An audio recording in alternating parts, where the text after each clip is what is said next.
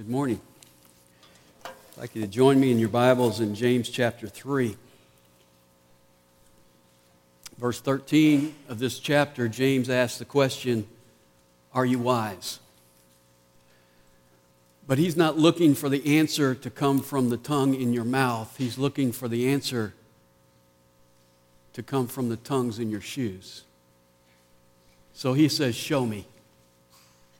By your deeds done in gentleness. Show me by your actions and show me by your attitude. And since for almost every one of God's gifts there is always a counterfeit, we shouldn't be surprised that there is a counterfeit wisdom. There is a wisdom that claims to be wisdom but is actually the opposite of wisdom. And so the real question that James asks is Are you wise or otherwise? And in verse 14, he gives us four characteristics of those who are otherwise they are jealousy, selfishness, pride, and deceit. You see, fundamentally, it is a heart issue. And we dug into those cancerous symptoms last week. But I want to point out one more thing before we move on from this verse, and that is that it is an exhortation. He says, If you have jealousy and selfish ambition in your heart, do not be arrogant and deceitful. If you have the first two, don't do the second two. If you sense jealousy in your heart, if your selfish ambition is rising up and taking over in your heart, wisdom is measured by your response. You see, the person with true wisdom responds with humility and honesty. I admit it and I confess it. Sham wisdom, false wisdom, responds with pride and deceit. You say, well, where does this counterfeit wisdom come from? What's the source? Look at verse 15. This wisdom is not that which comes down from above, but is earthly, natural, demonic. James points out three sources for this false wisdom. The first is it is earthly, that is, it is earthbound. It only takes into account the horizontal it doesn't take into account the vertical. It views life as simply being from the cradle to the grave. It's what Solomon called in Ecclesiastes wisdom under the sun. And if you read Ecclesiastes, he uses that phrase all the time. Under the sun, under the sun. He is examining life as man sees it when he is under the sun, and he never sees above the sun. It is viewing life looking up from my viewpoint and trying to figure it out rather than looking down from God's viewpoint as He has revealed it to me. And that's why Solomon says the conclusion is it's all vanity, it's all empty. When you live life under the sun and understand life under the sun, it's empty. God's wisdom always looks paradoxical in this world. That's why when David went out against Goliath, King Saul thought it was wise to put his armor on him. What was God's wisdom? Take a slingshot. Man's wisdom would have said the way to conquer Jericho is to mount a surprise attack.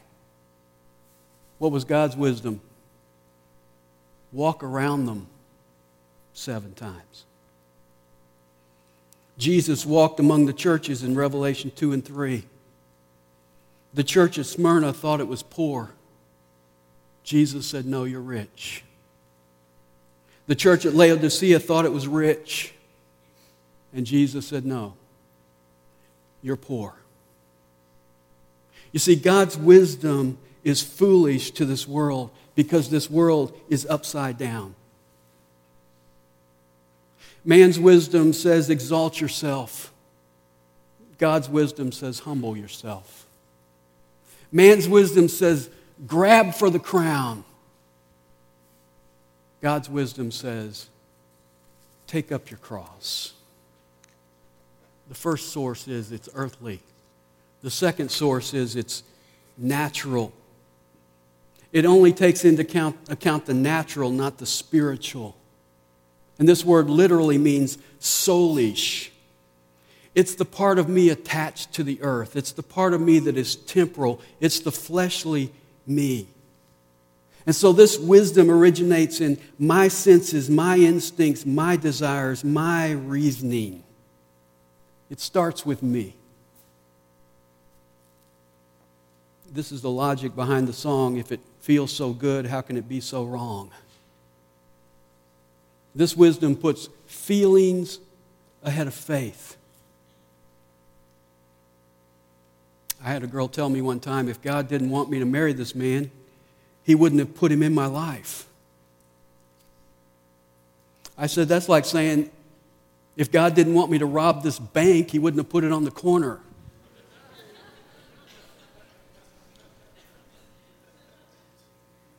That's natural wisdom. That's starting with my desires and then justifying it.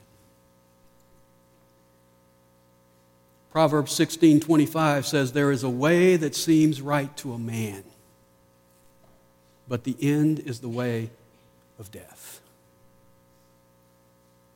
And then the third source is that it is demonic, which tells us that false wisdom is not just wrong, and it's not just inadequate, it is demonic. Do you remember Satan's strategy with Eve in the garden? He said, If you eat from this tree, you'll be like God. And it says, She saw that the fruit was desirable to make her wise. And so she ate it. And what did she get? All the things in verse 14.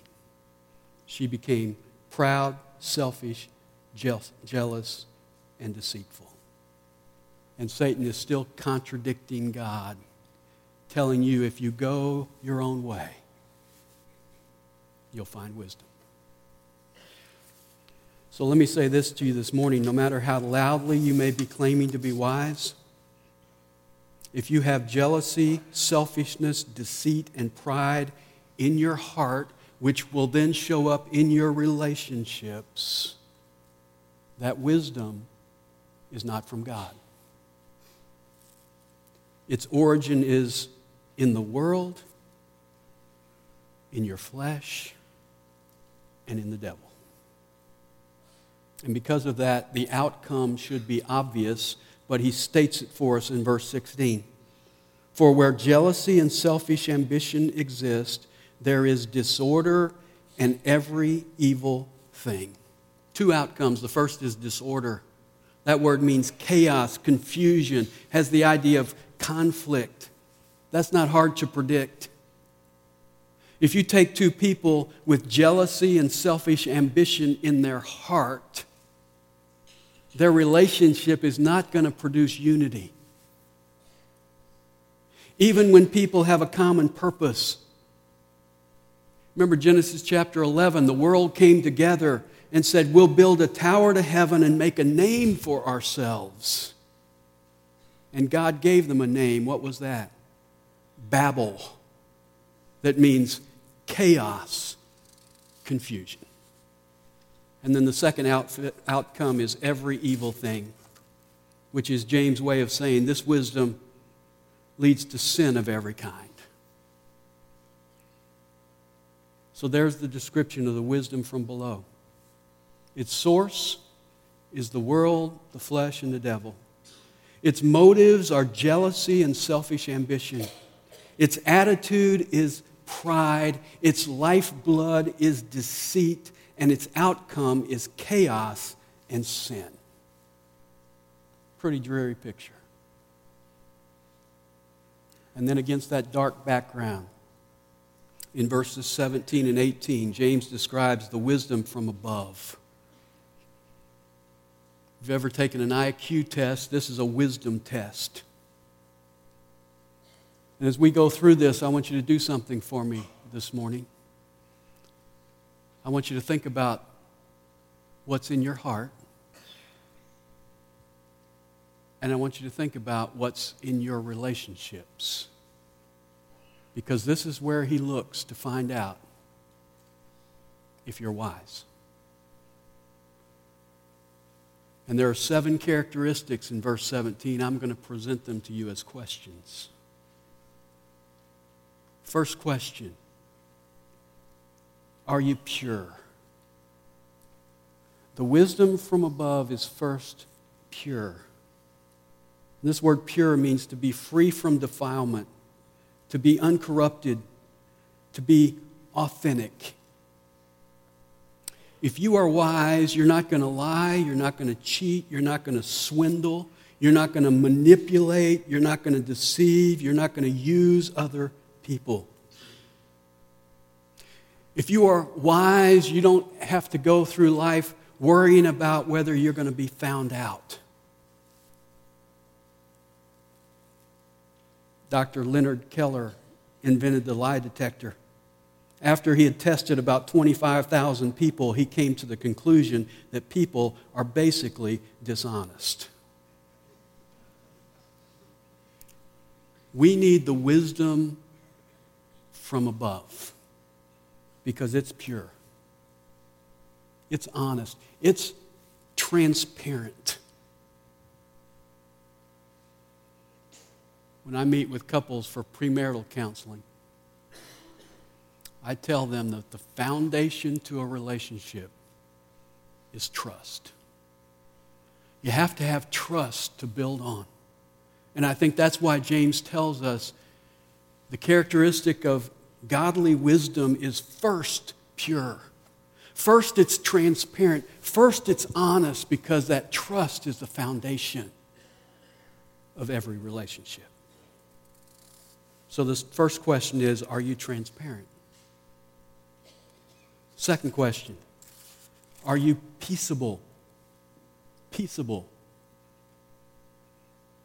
This word describes someone who is not always argumentative, someone who's not defensive, someone who's not always walking around looking for a fight.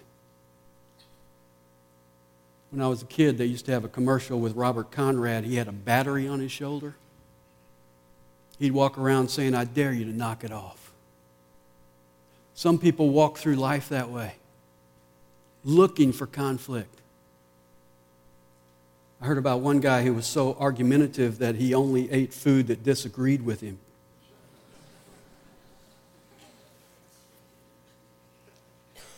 James says the wise person keeps harmony in his relationships.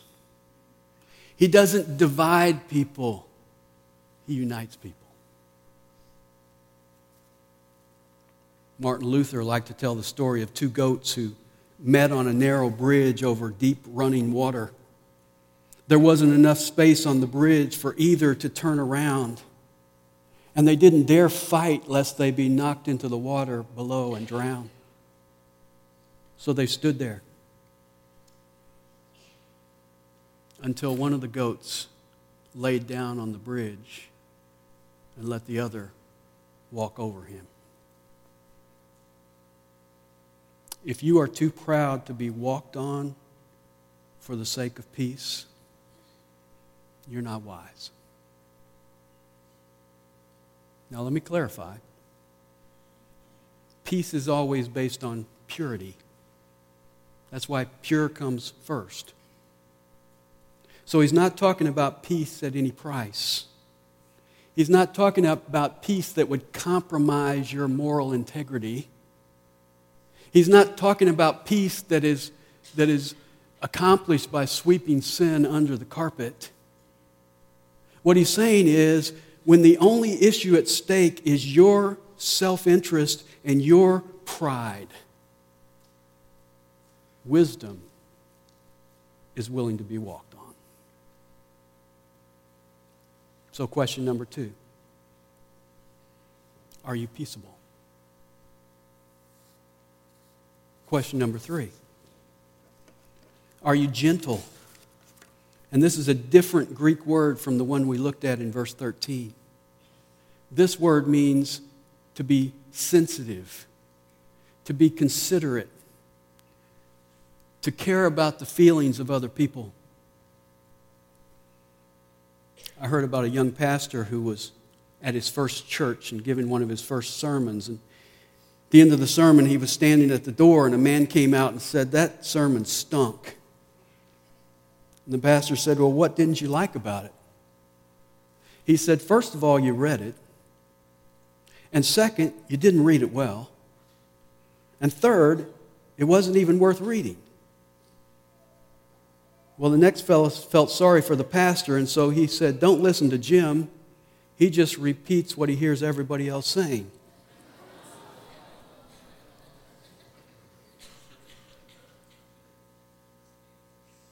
On one occasion, President Abraham Lincoln was at a formal dinner. He was sitting across from a fellow from the backwoods who didn't know proper etiquette. That man poured his coffee into his saucer and drank out of it, to the horror of everybody at the table. Before anyone could embarrass that man, they looked over at Abraham Lincoln. He was pouring his coffee into his saucer and drinking out of it.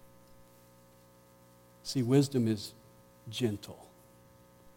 Wisdom considers the feelings of other people. So, question number three as you look at yourself and your relationships, are you gentle? Are you characterized by being considerate? Fourth question Are you reasonable? This word has the idea of being willing to yield, being ready to see another's viewpoint, being open to suggestions the person who is reasonable is not stubborn, is not resistant, is not defensive. This person doesn't go through life saying, Don't confuse me with the facts. I've already made up my mind.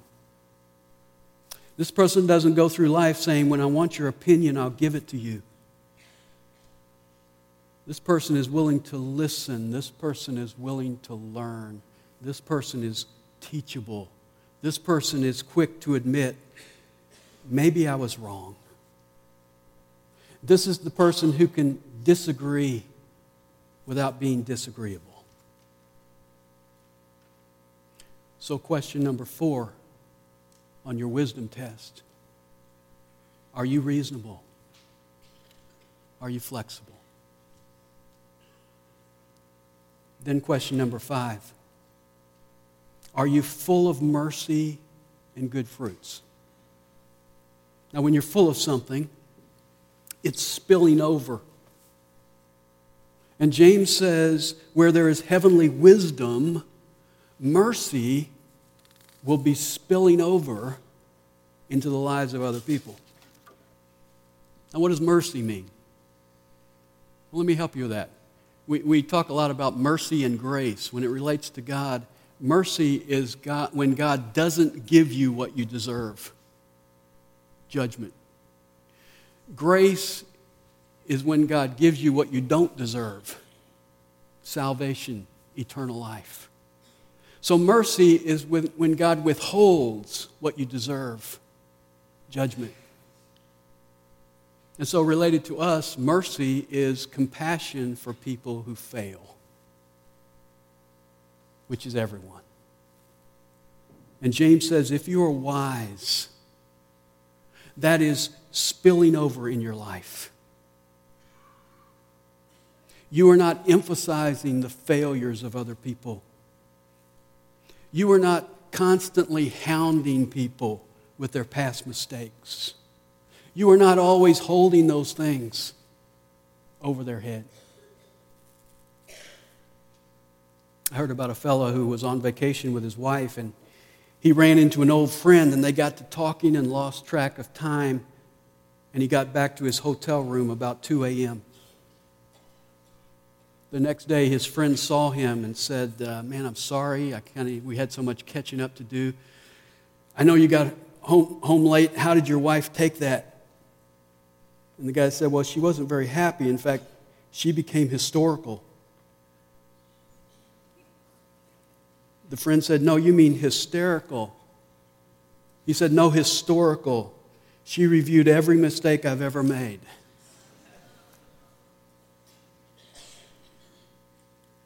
James is saying wisdom doesn't do that. Wisdom forgives, and though I can't forget, wisdom chooses not to remember. Wisdom chooses not to dig it up and beat someone over the head with some failure from the past. Because when we fail, we don't need judgment, we need forgiveness. When we fail, we don't need condemnation, we need encouragement. And James says, if you are wise, you don't rub it in, you rub it out. And then he adds, you're also full of good fruits. Wisdom is not just full of mercy, which is the attitude, it's full of good fruits, which is the activity. And again, God's wisdom is practical. I don't just feel mercy, I show mercy. I, just, I don't just forgive someone, I go further and I give. It's like the Good Samaritan. Wisdom gets busy mending the hurt and righting the wrong.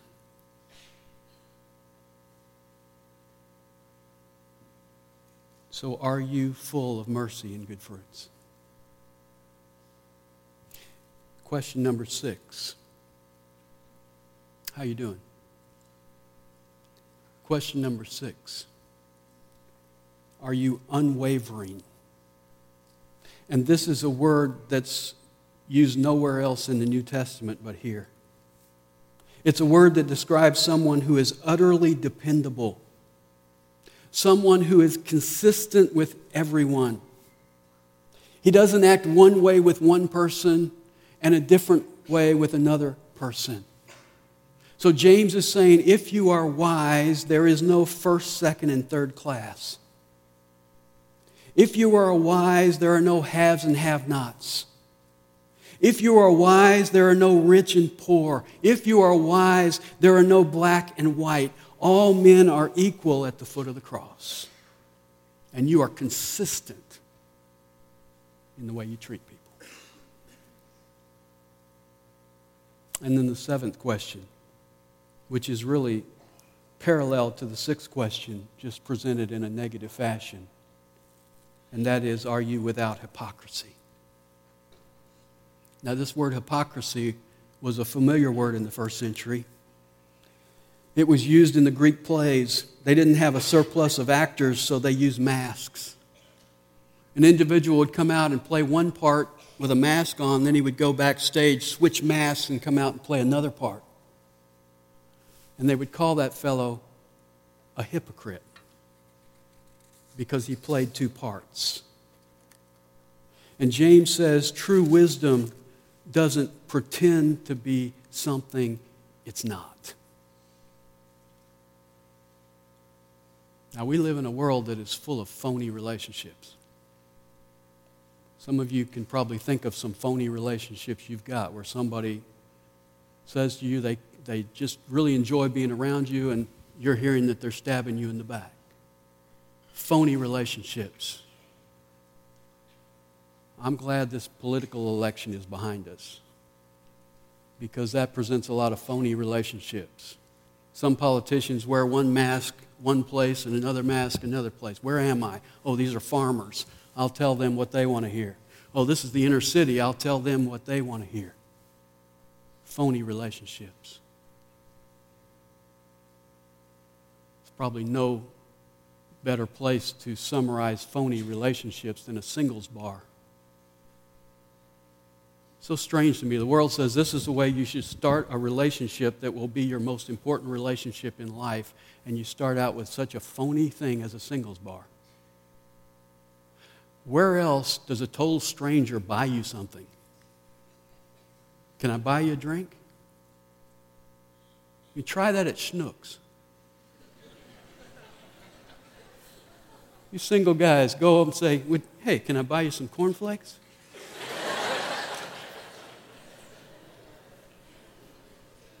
Or this afternoon, go over to Sears. Care for a toaster? Phony relationships. The Eddie Haskell Society is flourishing in our world. And James says, wisdom is genuine. Wisdom is real. With wisdom, what you see is what you get. And what do you get? What is the outcome of the wisdom from above? Look at verse 18. He says, And the seed whose fruit is righteousness is sown in peace by those who make peace. What a tranquil scene. A peaceful field where peaceful people are planting seeds that will result in a harvest of righteousness. Now, contrast that with the outcome of worldly wisdom in verse 16. Man's wisdom brings disorder, God's wisdom brings peace. Man's wisdom brings sin, God's wisdom brings righteousness. Now, what is the seed that we plant that produces righteousness? What's the gospel? Interestingly, if you read Daniel chapter 12 and verse 3, it says, The wise will shine like the stars and lead many to righteousness. Wisdom is associated with bringing people to righteousness. And how do we bring people to righteousness today? We sow the seed of the gospel, which, tra- which transforms their lives and brings them to Jesus Christ, who gives them their righteous- his righteousness. And what's cool is that James says here's the setting for sharing the gospel. How do a lot of us share the gospel? Like a hand grenade. We sneak in, throw it, and run.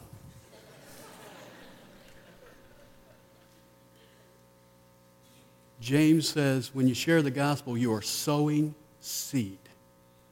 And that is to happen in a peaceful field, and it's to be done by a peacemaker who plants that in the heart of another person. And that other person already sees that you have peace in your heart. That person has already experienced the peaceful relationship you have established with them, and so they are receptive to the gospel. What James is saying is the gospel is not all about what you say. That's the last thing. It's all about that relationship you have built where they can look into your heart and see peace. They can look into that relationship and see peace, and they should be saying, I want what he has. I want what she has. And then they're ready with a fertile heart to say, I want to receive the seed of the gospel. James wants to know, are you wise? And to find out, you don't need to get your pencil out and take a test. You just need to look at your life. Here's the test Are you transparent? Are you peaceable? Are you gentle? Are you reasonable? Are you full of mercy and good fruits? Are you consistent? And are you without hypocrisy?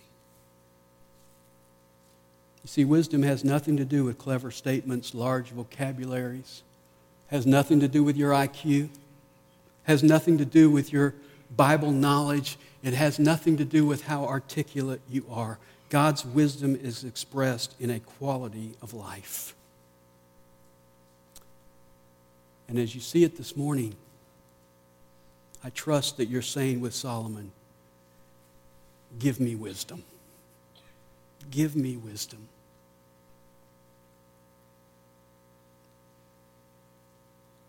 You say, Dan, I want this wisdom. How do I get it?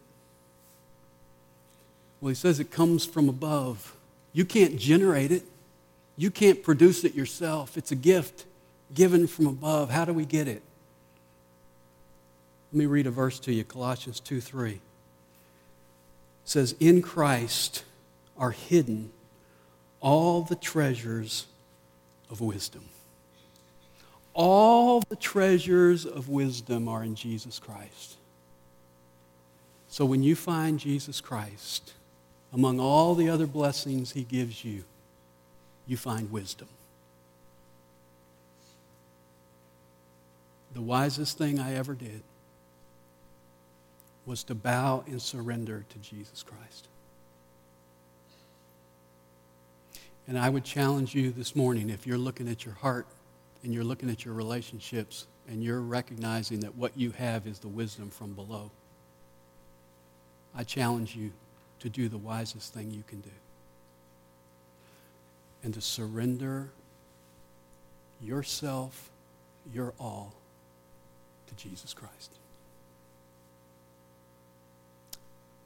We're going to pray, and then we're going to close with a song, but pray with me, would you? Father, we thank you today for this mirror of your word that we can look into and see our hearts, see our lives as they really are. Lord, I pray that you would convict us today of the jealousy and the selfishness that has risen up in us. And Father, cause us today to respond in honesty and humility, to bow and surrender to the only one who can change our hearts because you're the one who created our hearts. Lord, I pray that you would produce your wisdom in us. All of those characteristics in verse 17. And then as you produce those in our lives, Lord, I pray that we would express that wisdom by being people who sow the seed of the gospel in peace as peacemakers.